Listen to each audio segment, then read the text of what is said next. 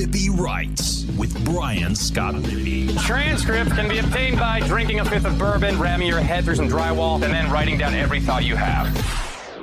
What is up on a Monday? I am Brian Scott Rippey. Thank you for tuning in another edition of the Rippy Writes podcast. It is our Sunday SEC baseball conversation with Collin Brister as the Rebels were swept by LSU to fall to 3 and 15. We talked a little bit about the weekend, but a lot of big picture stuff, what this means, this uh, disastrous 2023 regular season means for the program, what kind of needs to happen next. So, not a ton uh, of reliving what you guys already watched, but more so some bigger picture conversation as we kind of put a bow on uh, the end of uh, what is now a pretty meaningless regular season. So, um, a lot of interesting storylines despite it, I think. So buckle up. Think you'll enjoy the conversation. Before we get to that, though, I want to remind you the podcast is brought to you by Skybox Sports Picks. Who is Skybox Sports Picks? Well, glad you asked. The world's best gambling handicapping website, the inventors of the Skybox matrix interval and advanced modeling mechanism that has helped propel Skybox to the top of the sports handicapping industry. Football season's around the corner. Go ahead and join Skybox.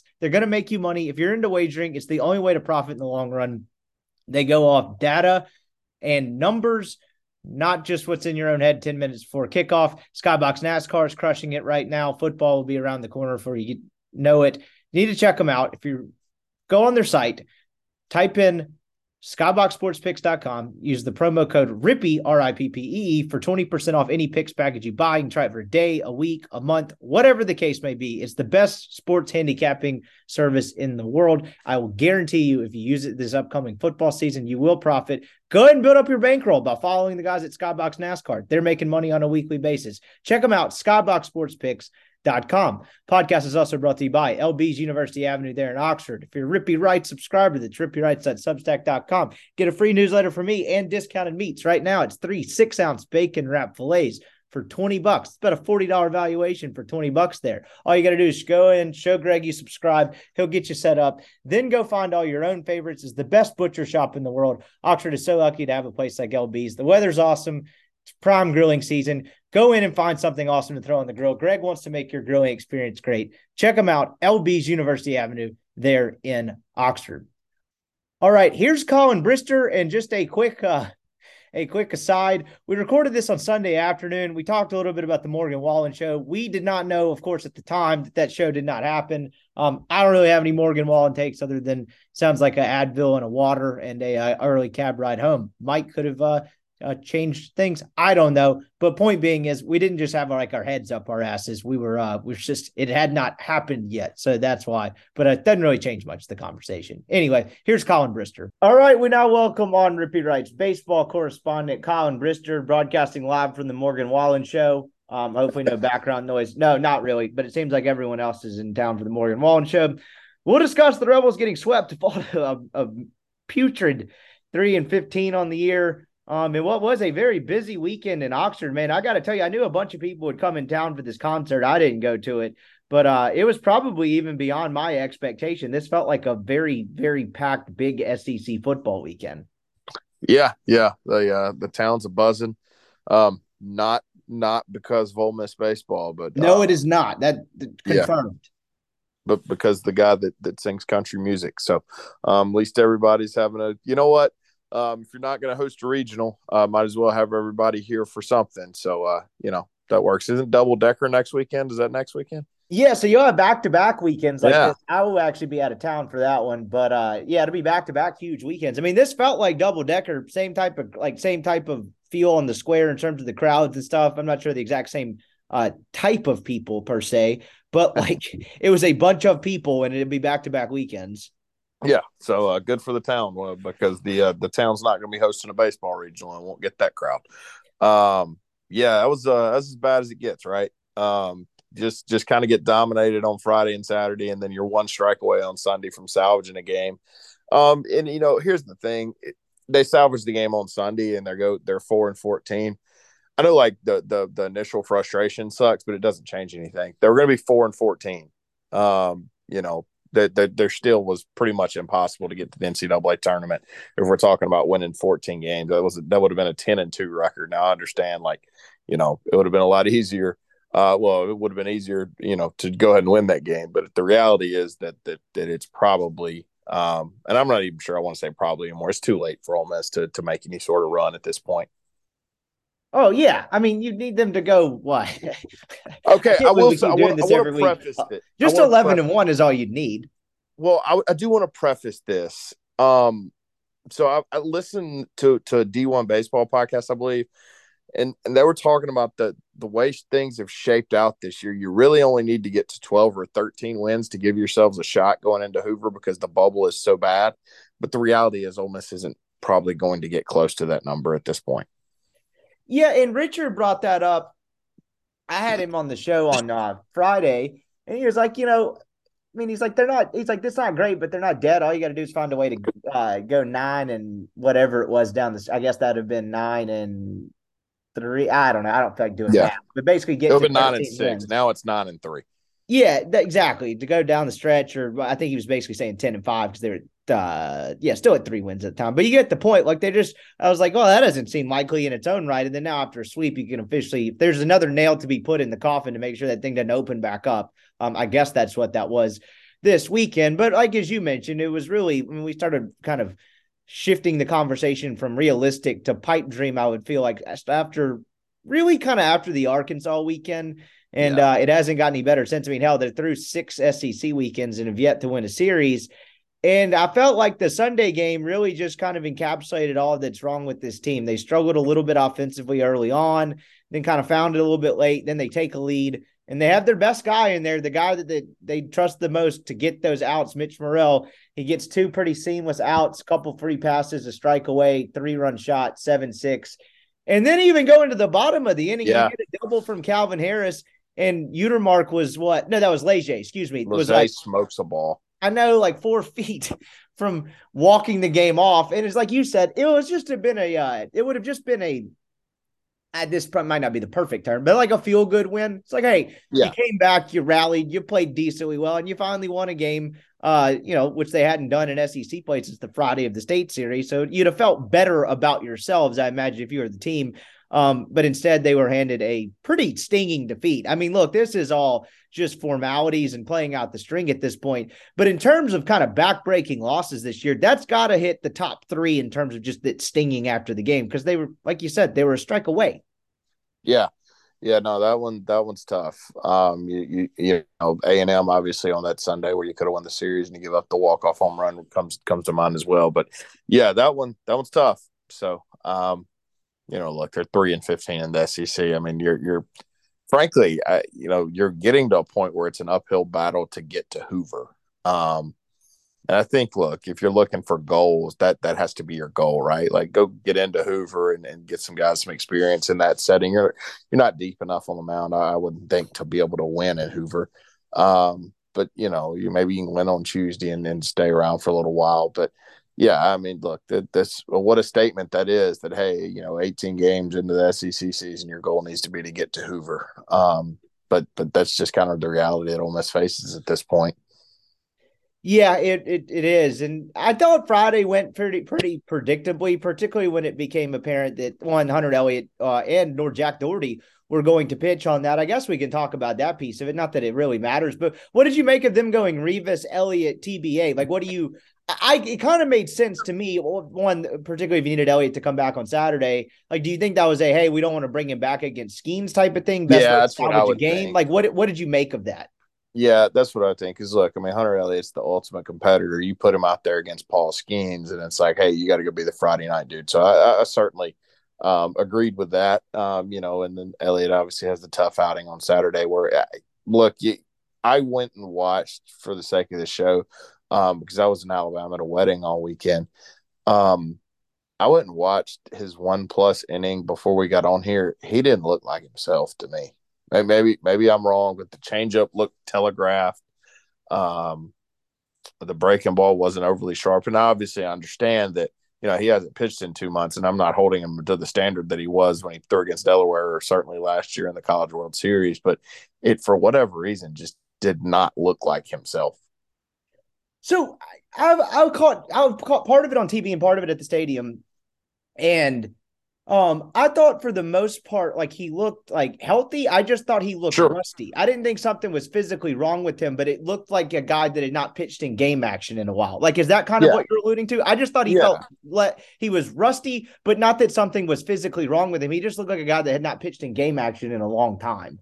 Yeah, no, that's that's kind of what I'm alluding to. The the changeup to me looked a little telegraphed, like they knew it was coming. I think that's the pitch that Crews hit out in the first inning.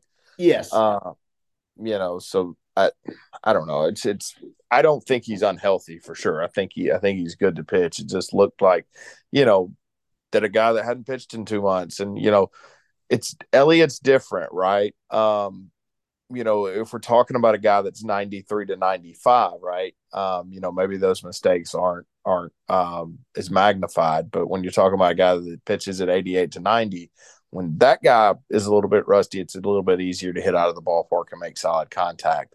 Um, so no, I, I think Hunter Elliott's perfectly fine from a physical standpoint, but it just didn't look like himself. Um, well, what we're accustomed to seeing him when he takes the mound. Obviously, you know, the the more he pitches um, over the next few weeks, you hope that that that he he starts to look like that again. Yeah, and I think he'll probably round back into form. I just I didn't know I didn't know what to expect, and I didn't wasn't I can't say I was overly surprised by the result. Now, the in fairness, as you mentioned, the tele uh, the changeup looked telegraph, fastball looked a little bit flat, but at least the velocity seemed okay. Now, it is worth pointing out the guy that got him twice and drove in all six of the runs, he's pretty good. Yeah, he is, no doubt. No Dylan doubt. Crews He's, makes uh, some money. I don't think they made it as tough on him as they could. And that's a tough assignment to come back, particularly when you face that lineup and Crews twice um in two Yeah. innings. But I'll be kind of curious to see what they do with him down the stretch. I mean, clearly, I don't think they have any hes- I don't think they have any reservations about him from a physical standpoint if he came back and pitched in the first place. So I guess these next couple starts, if he has them, is just kind of hey, what does he look like? How has he progressed? Because you remember this guy has his true freshman season in one start. Kind of how has he evolved as a pitcher going into his draft year? Yeah, no, that's a really good point. Um, and I'm not sure if he even pitched this fall. Uh, you may know that. I'm I'm not totally sure. So I can't Um, remember off the top of my head, but I want to lean. I lean no. yeah, so just you know, I, I don't think he threw much if he did. Um, yeah, no, they, they they need to get the kid back on the mound because you know, like you said, I mean, you can't really just take a year off if you're unless you know, obviously you're going to have surgery and do those types of things. But uh, it appears that that that's not the option they're going to go with, and um, you know, so so he has to pitch and get back on the mound and get comfortable because Ole Miss is certainly going to need him um, and his ability in 2024 if they're going to be any good. Um, and quite frankly, they need to be good in 2024 after this. This is I, I will say this. Um, as an Ole Miss fan, like like this is miserable. I don't get how people do this year after year have bad teams year after year because th- this this is this is miserable. This is a disaster. Yeah, this is this is miserable. I mean, it is. I mean, they're three and fifteen. They have not won a series. They've been swept. What? That's three times. I believe their home record in SEC games. I think Chase had this going back after today, going back to the beginning of the 2022 season. I know you're just talking about this year, but I believe their home record in SEC games is six and 18. Oof, so bad. That is horrendous. Do you know how toxic this would be had they Not done what they did last year. No, I, I'm just talking about like if they didn't. Let's just say that they didn't advance the nas- national title series. Let's say that Dylan DeLucia is not Superman, and they lose that game three to two or whatever. It would be so toxic. Oh God. Yeah, because you don't. I mean, the whole the only thing that is somewhat kind of uh I- don't I don't even know the right description here. I was about to say something stupid, but the only thing like uh like the the kind of painkiller for this wound is the fact that you walked off the field with the trophy last year, right? It's not even the Yeah, I've only seen it. thing. That is the No. only thing that is keeping this remotely palatable at this point. Yeah, no, I, I I seen it. Um, so you know, you get you get a grace period. Um, I don't know if you get two. So, um, yeah, and I, think we're at that part of the year where it's like, hey, you know, how does this get fixed next year? Um, because it's not getting fixed this year. They're not good enough. Last year's team, and we've said this ad nauseum. Last year's team was always good enough. this one's not. This one is not talented enough. This one, this team is not good enough, and and there's you know a plethora of different reasons as to why that's the case. But um, the reality is they just are, and I've said this over and over and over. They just aren't good enough. No, they just they aren't. Like this year makes a little sense, but it, it shouldn't be this bad. I mean, we talked no. about this right before we started recording. They should be bad, but they should not be this bad. They should be six and twelve or seven and eleven. Yes and instead you're at three and 15. I mean, h- how do you contextualize this juxtaposed to last year? This is the most like this is the most in- incredulous two year stretch of the Mike Bianco era perhaps we've ever seen because for years it was he does not suck at all in the regular season. They're always good. They've always got a chance, but the postseason success hasn't been there. Then they had a wildly terrible first nine weekends of the SEC regular season last year. Then they get super duper hot. They win the whole thing, and then they kind of they've stunk again for uh what is that? That is now I say nine weekends. I meant six weekends, and now they've done it again through six weekends of SEC play. Like, how, how do you contextualize this? I, I, get the two years. Like, I'm not asking for like a correlation between the two, but how do you put this into context with two pretty disastrous regular seasons with the national title sandwiched in between? Yeah, it's hilarious. Um, you know, I, I don't, you know, I, I asked, I, th- I, think I asked before, you know, like, is there a worry that, you know, you've had two pretty pathetic regular seasons in a row? Um, I don't, I don't think that's, that word's unfair. Um, I, I think anybody at Ole Miss last year would call, you know, the regular season extremely underwhelming. You know, this is a program that, that has a ton of pride to go 14 and 16 is not where you want to be. Um, and then this year to, I don't, I just, I don't see 10 wins for this team. Um, so we're talking, you know, nine and 21, eight and 22, unless they get on, you know, some kind of run here. Um, you know, so yeah, it's just, it's just unfortunate unless, you know, Mike's planning on one upping himself and being like, Hey, you know what, we'll just, uh, we'll sneak in Hoover and just go win that thing. And then when we get back in the postseason, maybe, maybe he's trying to outdo himself. Um, so I don't know. I, I, I don't think that's the plan. Yeah, I, I, I don't. You think the plan was to get to seven and fourteen again? It was like they got them right where they want them. Yeah, the problem is it's mathematically impossible now. Yeah, it is. No, but that, they, they, this was the first full weekend they just misexecuted the plan. Right, everything else went exactly according to plan before that. The goal was to get yeah. to seven and fourteen, but I, I just I don't know what to make of it. Um, because again, if you let's just say for the I mean, was we keep going in hypotheticals here, but let's just say they got knocked out in. I mean, my God, what it, what would you do if they had gotten knocked out in Hattiesburg last year? He's probably oh, back, uh, but... yeah. Well, the, the the conversation's easy at that point.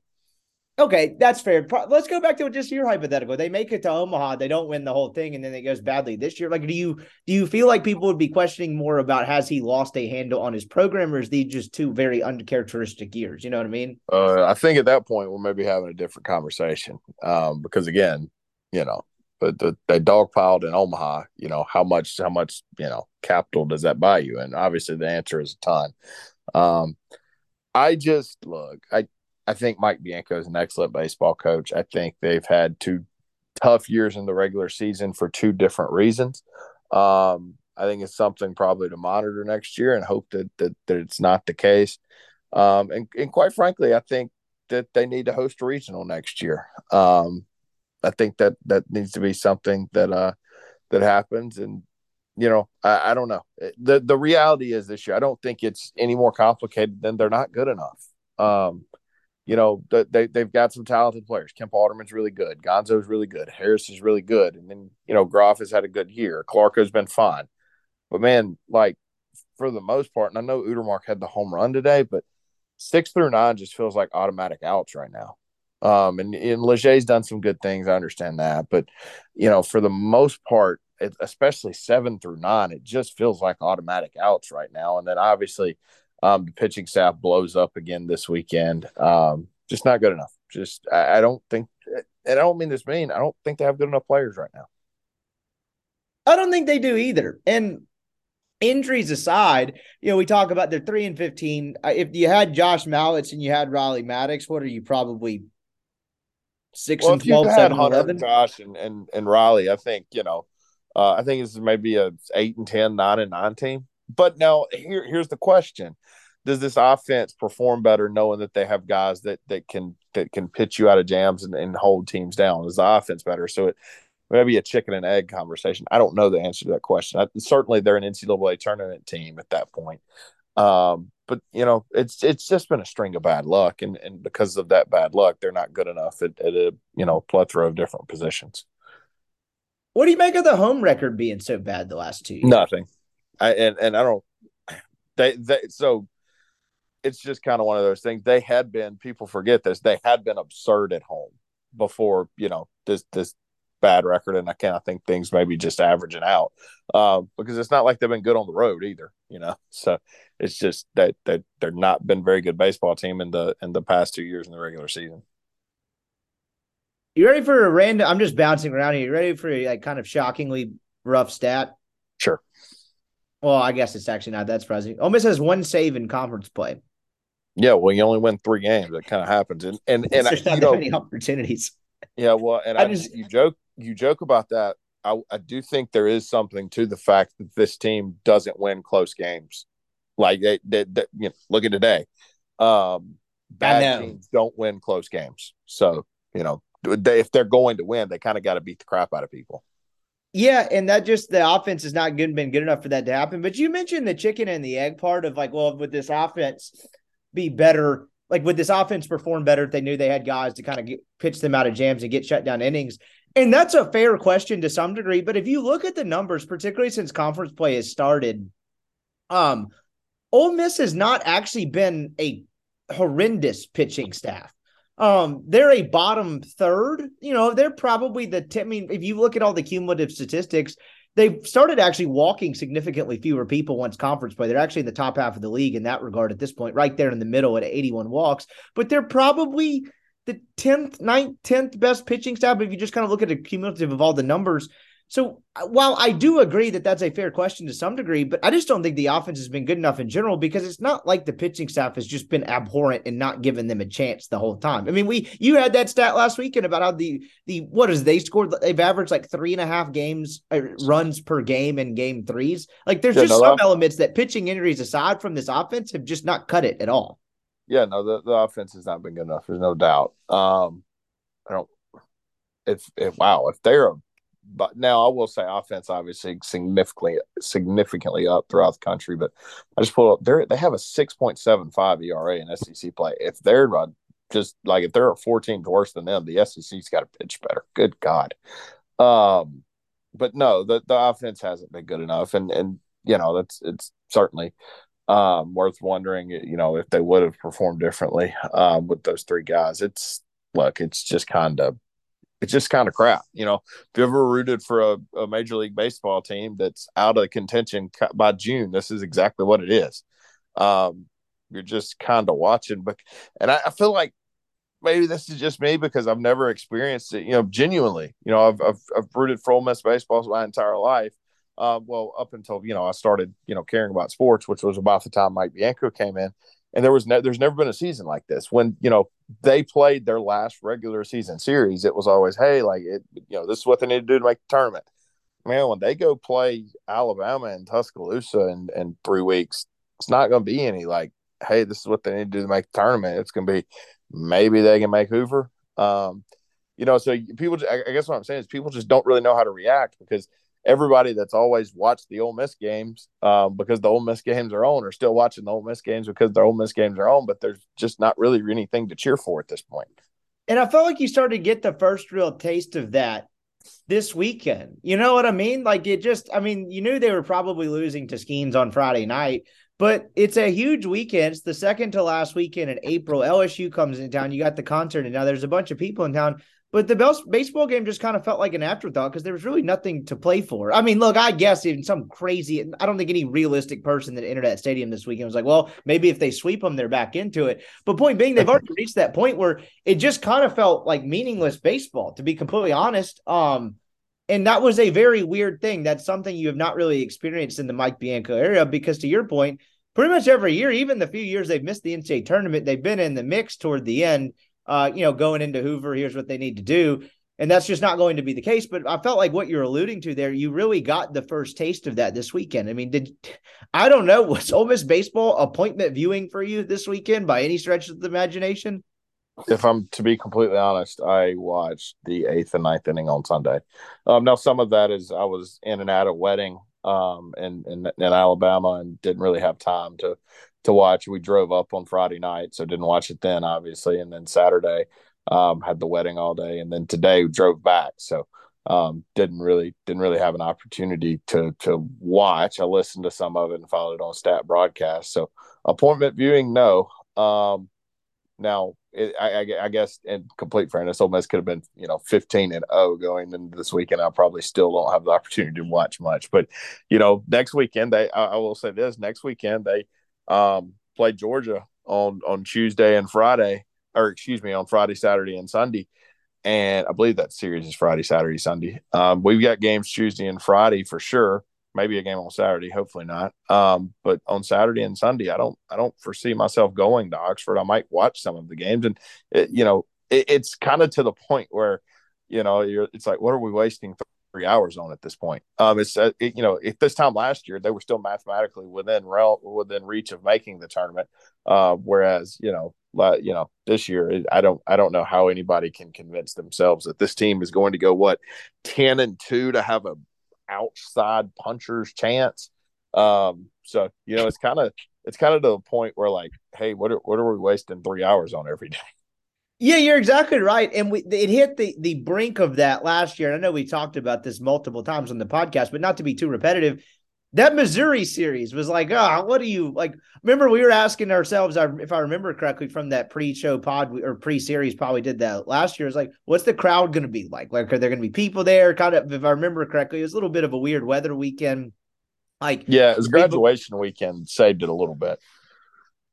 It damn, it was. Yeah, because my yeah, I guess it was. That's crazy. Yeah. It saved a little bit, and then um then they sweep them, and now you're all of a sudden just back in the mix, and then you have the the what they had the Tuesday night game against Southern Miss, and then they do that they sweep LSU. Yeah, and then you know, eight days later, it's like, well, what were we talking about? This being meaningless baseball, but now they're so far in the hole. It's like, I definitely the well, rest of. I mean, here's reality: they could sweep Georgia and Missouri, be nine and fifteen. and you're still like, they. I don't think this is gonna happen. That that that's where you are. June they'd go six and over the next two weeks, and I would still be like, they're probably not making the tournament. It probably doesn't matter. Yeah, it, it, it exactly, and that's I don't know. It's just a uh, it's a crazy place to be because again, it's just it's not something they've been accustomed to. So uh, one random note, again, I'm just really bouncing around, honestly, grasping at straws for you know somewhat important baseball content at this point. Um, I was watching the game today and I was at the game on Saturday, so I wasn't watching the TV broadcast. And then I met my parents on the square for the Friday game that we never actually ended up going to because of the weather. And so I was watching the game, but didn't have the luxury of the broadcast. Jack Doherty didn't pitch all weekend, and then Richard Cross and whoever his partner was today, I just forget the guy's name, said that Jack Doherty was not available today. Um, unofficially, they said it was unofficial, but they were hearing that Jack Doherty's unavailable. That what in God's name? Like, what would you make of that? I, I didn't even notice anything. Um, I don't know. I I, I don't know if it's it, it, you know hadn't heard injuries or whatnot. Uh, so so I don't really know. It's it. I don't know. I thought that was strange, and I now at the like in hindsight, I once I heard that, I wonder if that played into the decision to uh like to go. What was that? Rivas uh Elliott TBA versus I don't know. I don't know. Just something to keep an eye on because like again, it's all kind of uh it's all kind of meaningless at this point. But you figured, hey, you get Elliott back, that brings you another bullpen arm that you would at least trust to get outs at the back end. But apparently he was not available this weekend. So I don't know. Just something I noticed on the broadcast, and he did not come in to pitch today. I mean, look, he had not pitched all weekend. Murrell's in there. He gets the first two outs of these he get, puts the two guys on. If Doherty's available, do you think there's any shot they ditch Murrell at that point and go to Doherty, or do you think they? Let oh yeah, yeah. Doherty would have been in, I think, especially in the ninth inning. Yeah, I think so too. Like he probably starts the inning, uh, and if nothing else, at least when you get the two walks, it was clear that Murrell didn't have it, but because Doherty wasn't available, it's just like, all right, I guess you live and die by them. Uh, all that aside, Ole Miss's struggles aside, LSU's got a pretty damn good team. I know they have injuries and whatnot, but man, that lineup is impressive. Yeah, no, they're a stud, man. They're a stud. Like I, between Crews and Tommy White and this, I mean, it one. Through I mean, it felt like their eight hole hitter was a real threat too. I mean, what a luxury that Ole Miss doesn't have at that point. Like it's just they they Yeah, have an incredible lineup. nine. Yeah, it's one through nine. So, um, I don't know. Yeah, it was it was really really good. There ain't no doubt about that. sore shoulder as I get an update in real time from uh from Jack Doherty and that uh Mike didn't really offer specifics about it after the game. Man, talk about when it rains, it pours, man. Yeah, I, I so Mike wouldn't speak on it after the game. Uh, I just asked Chase what was up, and I'm, I'm reading our conversation in real time here. But he said sore shoulder and said Mike was kind of weird about it after the game. Said he's rehabbing it, but wouldn't really offer anything else. Huh. Well, that's yeah. That's uh, What does sore shoulder indicate? uh In well to me to me that indicates you if they're three and fifteen in the SEC, he doesn't need to throw again. Ah, that's fa- that's fair. Anything like medically that indicates? I know we talk about like the tight forearm. Um, like- you don't want soreness in the shoulder as much. The bicep and, and maybe you know up the arm a little bit, okay. But but when we start talking about shoulders being hurt, that that that that that's alarming. yeah, that uh, that that certainly is alarming. So anyway, I don't know. I don't have much else to pick from this series. Um, JT Quinn, I mean, he got through four innings again, but he threw 108 pitches, got kind of banged around. Rivas did as well as he could. I don't know. There isn't much else to cover other than the fact that I was looking at the statistics for they were about two hours post game, post the series finale recording, and Ole Miss didn't have the end of the uh like SEC statistics updated through this game. But uh I don't know. I was going to do our annual weekend. My God, the the bottom of this lineup is pretty rough again. Let's see if they've updated them at this point. Um, yep. Now they're now through 18 games. Uh, Peyton Chatagnier, they are now through six weekends of SEC play. My man's got six hits. Yeah, Uh, it's not good. They did he- find they did bench McCants. They did. And McCants has played in 18 games. Now, granted, he only got the one at bat today, 16 starts. He's only got eight hits. I mean, that's two guys in your lineup, two returning guys that kind of count when you would do the whole stat of, well, they do return six guys from the lineup.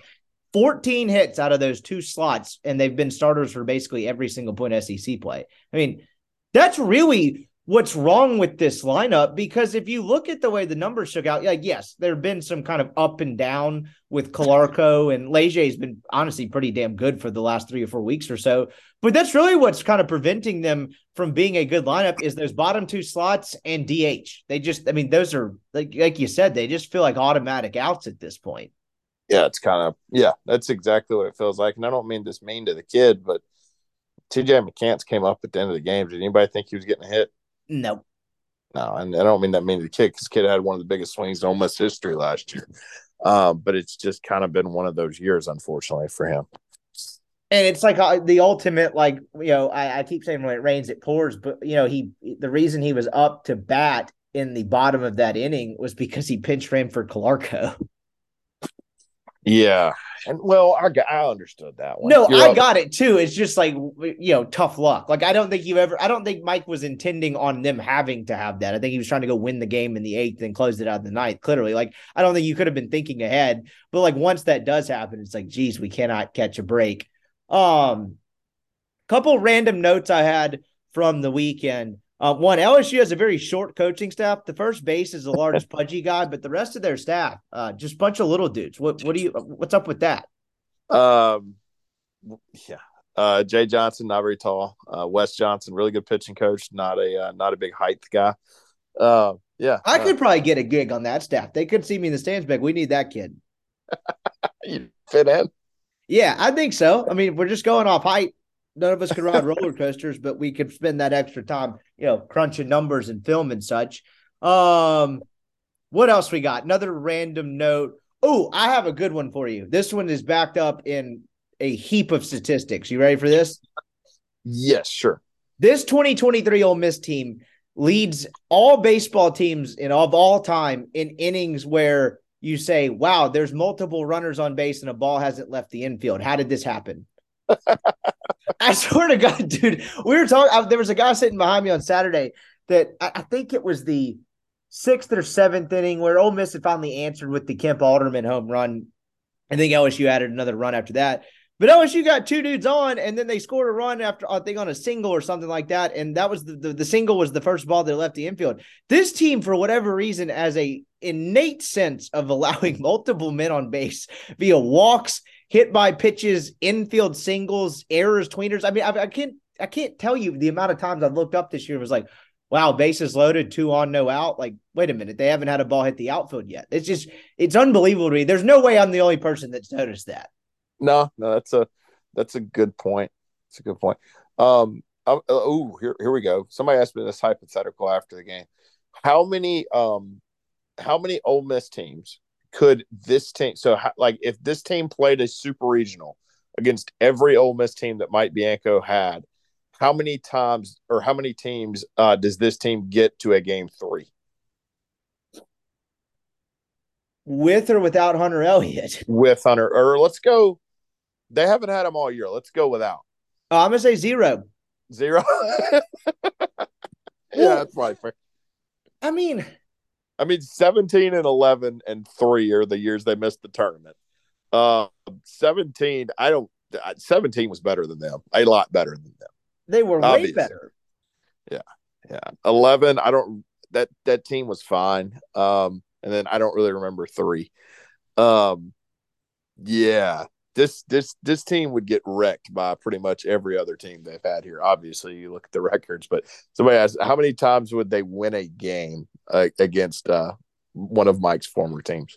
I probably was a little bit harsh in answering that. Is I was in my mind, even though you said how often do they get to a game three, my mind went to how often do they win like the like a series, and that definitely is zero they'd get to a game three with the decent start between Dougherty or Rivas against one of them. So I'll go one and a half. That'd be my over under on that. What one time in 23 years? One and a half. Yeah. I mean, what what other teams? I mean, the rest of the years, the guys have been pretty good, and most times they've at least had a Friday dude. So you're already down 0 1, and then you're putting, I guess, a lot of stock into, I guess that'd be Xavier Rivas to give them a chance. And uh, the offense is exactly backed up Mr. Rivas this year. I mean, how often would you say it, it would happen? Uh, the 15 team wasn't very good. So I'm going to include that in a group they may could get a game against. So that's four teams. I think they they were not going. They would not win a game in 12 or 13 against uh, Wahl or Mayers. So 3, 11, 15, and 17. I'm going to go once. I'm going to go. They win one game out of those four teams one time. But then 15, you still have what is that? Is that Brady Bramlett? Trent, Trent Bramlett, and then Sam Smith, Conda. And at the end of the year, it was Weathersby. And then at a wasn't there a certain point where that team had to start Will Stokes at Vanderbilt? Uh yes, Will Stokes started and then Sam Smith came in and relief. That's right. I mean, and then you gotta remember that team had Jacob Waguespack in the bullpen too. Like they at least had some dudes. Yeah, yeah, for sure. For sure. So hell, I don't know. But uh, what a what a hypothetical that we sit here on April the 23rd, and this is what has uh, occupied the last 15 minutes of this podcast. But uh, it's just kind of the world that Ole Miss exists in at this point. Um, one of the notes that I had up from Saturday on kind of a halfway serious note from just what you look at from this weekend seems like Dougherty at this point, as we figured out somewhat in real time, had a sore shoulder, wasn't available this weekend. Um, they lose eight to four on Saturday um, because uh, Dylan Crews gets Hunter Elliott twice. But what I thought was interesting is after the fact, because I think on Friday, I want to double check this. I think the only guys they used were Rivas and Braden Jones, who is actually pretty damn good in relief, or at least yeah. gave them a shot and kept them um, in the game what once they got down on Saturday in game two, I thought it was interesting that after Elliott left, you got three innings from Nicholas. He got to about 58 pitches. They went with Cole Tolbert and Mason Morris. And uh, Mason Morris was painting corners and uh fanning uh, and freezing um Dylan Crews, which is kind of like, holy hell, what's up with this guy? Now he walked three dudes, but he went two innings, didn't allow a hit, a, a run. Um, and then they went to Cole Tolbert. I just we talked about kind of in uh, last Sunday where at this point in the year do you just start looking at younger dudes and figuring out what you have? It felt like maybe it was just a sheer lack of options, but you hadn't used um you had not used Mitch Murrell yet. It felt like Mike transitioned that a little bit where it was like, hey, we're down what I guess that would have been before the sixth inning that have been we're down seven runs, then you're down four. Like, let's see what the younger guys have. I mean, honestly, I'd forgotten Cole Tolbert and Mason Morris were on the roster to that point, and at least kind of gave them a shot to see what they could do. Yeah, no, look, I mean, you're you're at the point with some of these cows where you just gotta kind of see can they help you next year. Um, and they they did. Um, you know, so uh, both guys had decent outings. You know, I, I, think we're going to see more of that, and guys like that pitch more, maybe get more swings because they need to figure out if that there's certain guys in this roster that can help you next year or not. And we danced around this conversation to uh, at the beginning. We talked about this right before we started recording. This is the type of year you are already going to lose a bunch from your uh, lineup uh, with the way that it shook out with what you got Gonzalez, Alderman, Harris, all likely gone. You would think that uh, Calarco's gone. Is Leger gone? No, I don't know. That'll be an interesting one. They'll certainly want him back. Groff, no, Groff doesn't have another year, does he? I don't believe so. Or maybe he oh. does, but but he's going pro if he does. Yeah, and so but point being is in a year you already figured that you would lose a decent bit. This is the type of disastrous season where beyond just hey, what do you replace, you know, 1 through 9 in the lineup. This is where you see a lot of just program roster 1 through 35 or whatever the hell it is attrition in general. Don't like I, I figured we we will see a lot more of that than we've been accustomed to seeing with Mike Bianco teams. I, this feels like they need a really kind of top to bottom roster overhaul. Yeah, no, and look, they, they got to get players, man. Um, but you're losing a lot, and what you're not losing is is not very good. Outside of you know, Leger's been um pretty consistent for for the last few weeks, I guess. Um, yeah, no, look, they they they've got to go get dudes, and you know, I don't know how all that works nowadays with with NIL money and and you know the eleven point seven that you're on, but you're you're losing a good bit, um, especially on the offensive side of the baseball, and uh you got to go get you got to go get players, man. That that that like we can do all this. You know, I don't look. People can complain about Mike putting leaving Rivas in too long, or you know, not going to Murrell or whatever last Sunday. But at the end of the day, the players aren't good enough. And at some point, that that that's your biggest coaching problem is that your team isn't currently talented enough, and that that's the issue that they've got to go get fixed. It's a lot easier to coach and to manage when your team is really good. Um, because mistakes aren't as glaring. So, you know, it's it, it, that's just the reality of the situation for me. They've got to go get dudes. They got to go get talent out of the portal. Um, and if they don't, they're not going to be very good. But but I think that they're uh, they're aware of that, and I think they're going to make sure that that they get a lot of or, or get a you know a plethora of, of good players next year. And I guess that's kind of as as you enter that phase in, of the conversation about what this team needs to do this will probably be fairly telling about what like this offseason will be somewhat telling about what kind of like how Ole Miss's NIL will impact college baseball, right? Because you're still dealing with the 11.7, but like who can you actually attract in the portal? And will they have a little bit more freedom than maybe you'd be accustomed to them having in years past when NIL wasn't in the picture? Like I'm very curious to see what that looks like. Like who can they actually go get? Like how much uh you know talent can they acquire and overturn this roster and what factor NIL plays with that? Because I just felt like you know NIL has been pretty new. College baseball has not really been at the forefront of the conversation but like and you returned a decent bit from this the national championship team this past year. This feels like the first year where it's kind of like what can they actually offer a kid from an NIL standpoint? How will that I say bridge the gap between say Ole Miss and a Vanderbilt in the typical 11.7 versus however many scholarship Vanderbilt gets no, that's a really good point. Um, really, really good point.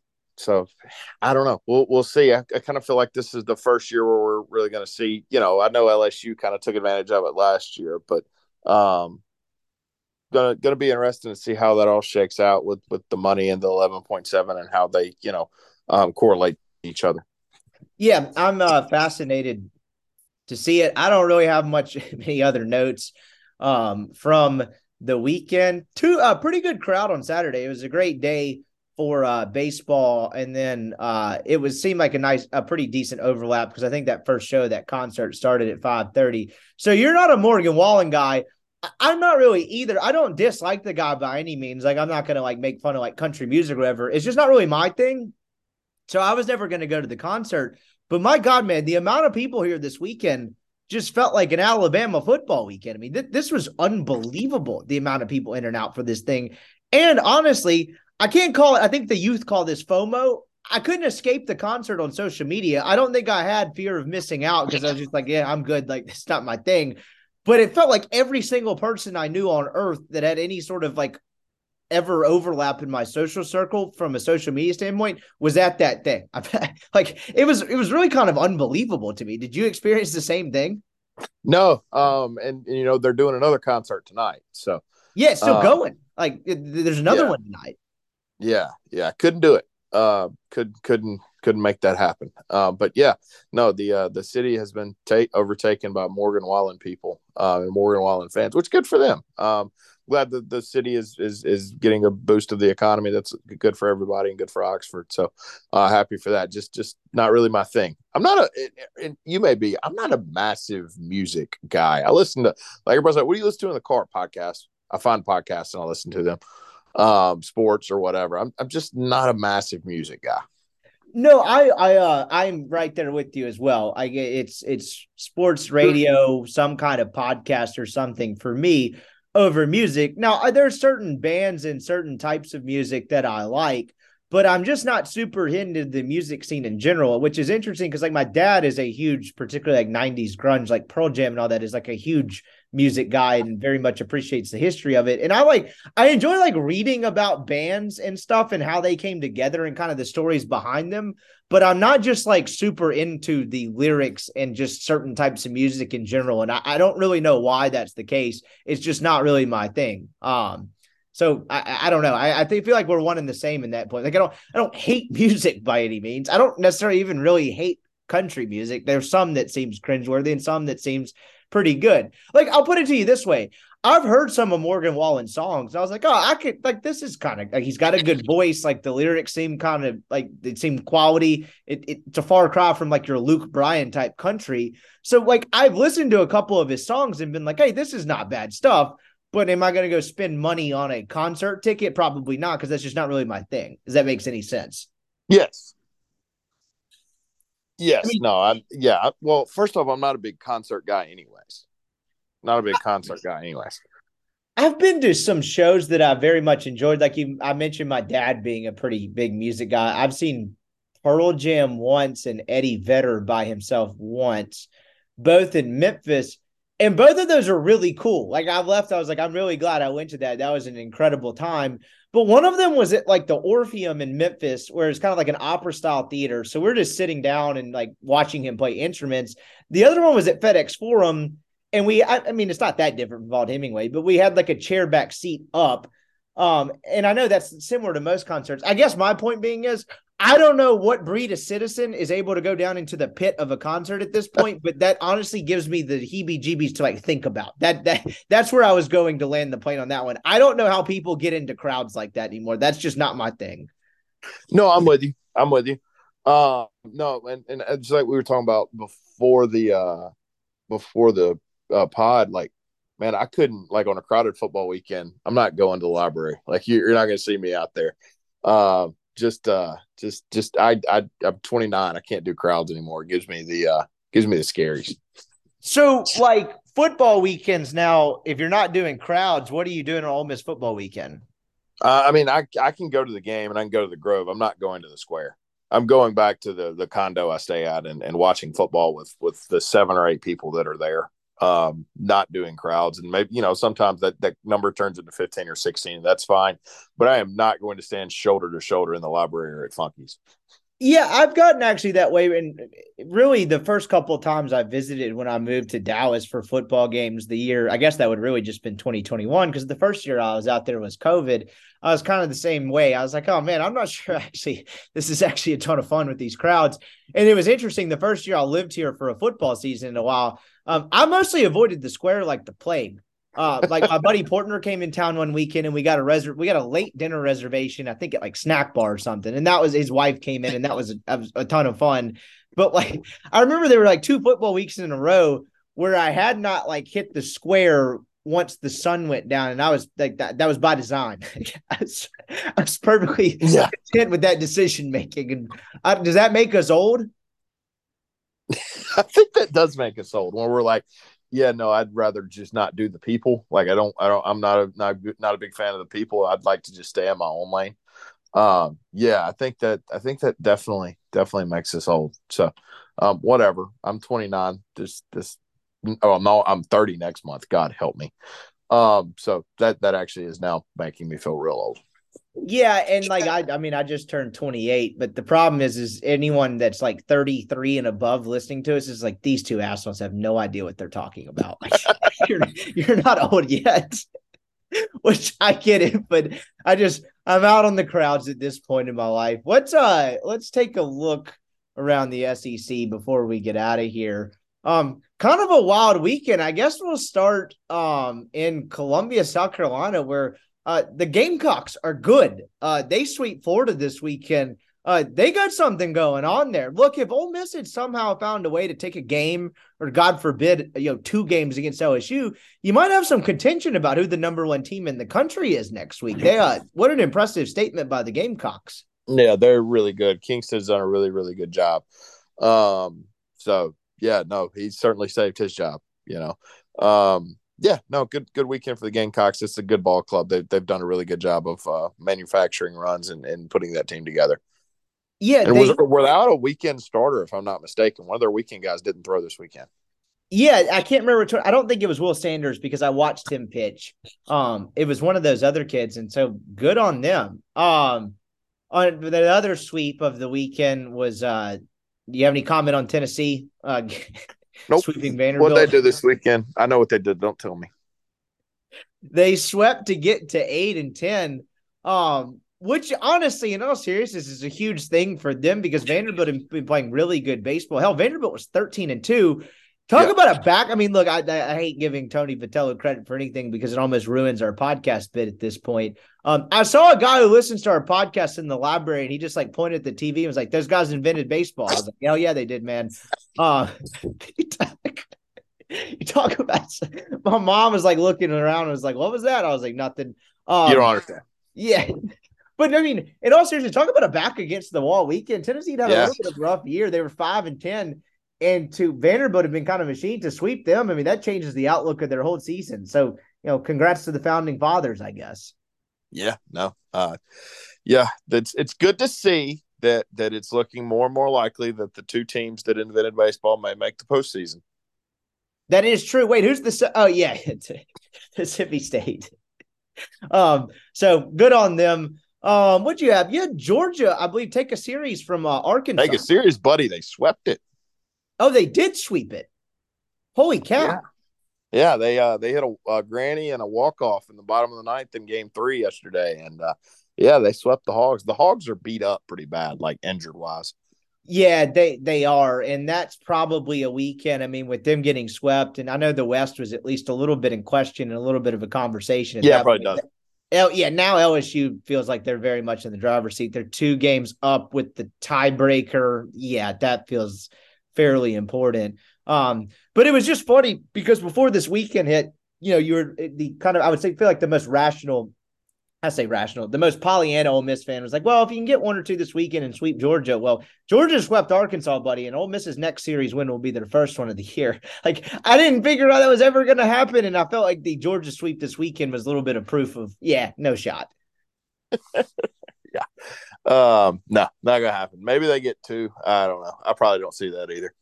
I don't really see that one uh, either. What a uh, what I did I paid zero attention to. Oh, Alabama went and uh, swept on the road against Missouri. So Missouri. that Mizzou, they just they they won three games against Tennessee the first weekend, and then they're like, "We're good. Our season, we we we everything we've wanted to accomplish is is we're we're good." Um, I don't look. I don't know the intricacies of Missouri baseball. They're gonna make a change because, like, I get it. They don't care but at some point, don't you like have to make the tournament or something? Like, don't you at least have to put on a good show at some point? And it's been a while now at this point since they've gotten close. Yeah, 19. So they've gone what 21, 22, 23, not even really been close. I don't know. Right, because 19 was that year Mike kind of stumped for them in it, yeah. like, uh, like indirectly in Hoover. Um, yeah.